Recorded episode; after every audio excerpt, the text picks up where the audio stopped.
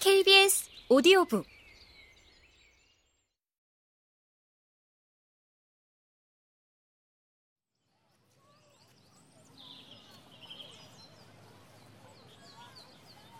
한낮 쨍쨍한 해 아래에서 노인이 앞집 조송가정 아이들 둘의 숙제를 봐주고 있었다. 평상에 엎드린 아이들의 숙제를 봐주는 틈틈이 노인은 연필을 깎고 있었다.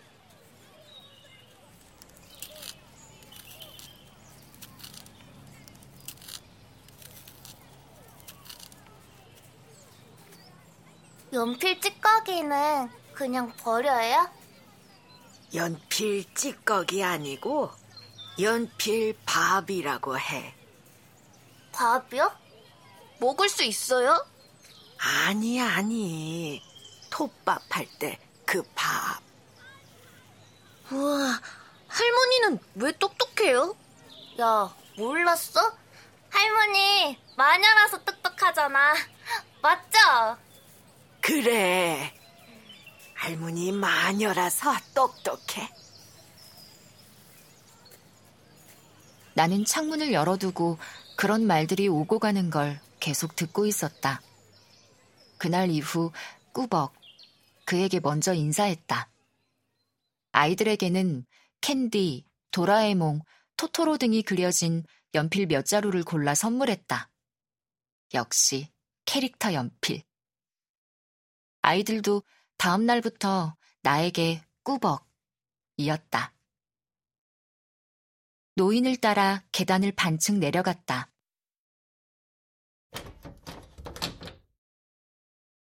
문이 열렸고 불이 켜졌다.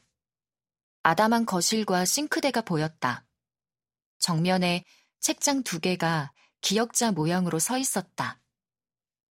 익숙한 책등 모양과 이름, 제목들이 한눈에 들어왔다.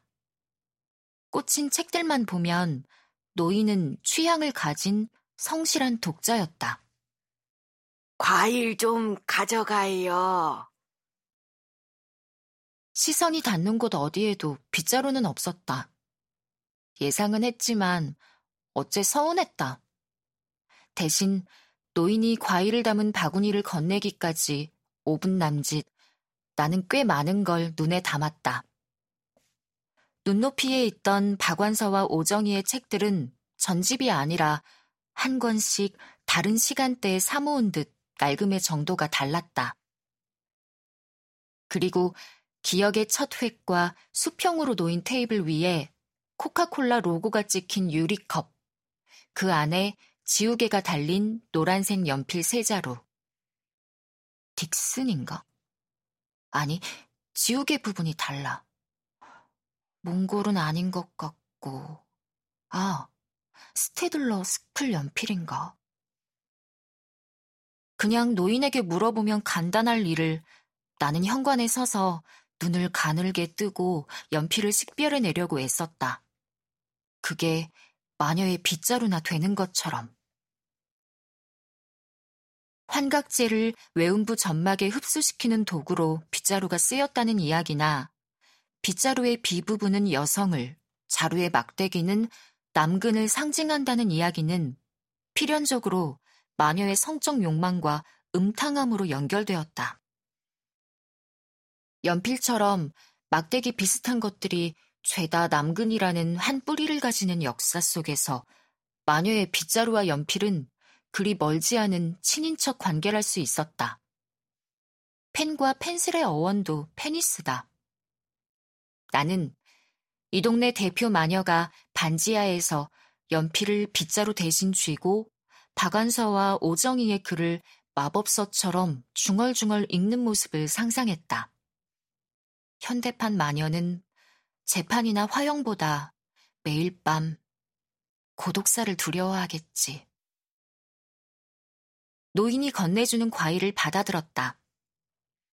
3초 정도 노인과 마주서서 침묵을 지켰다. 토독토독 반지하 낮은 창에 비 닿는 소리가 들렸다.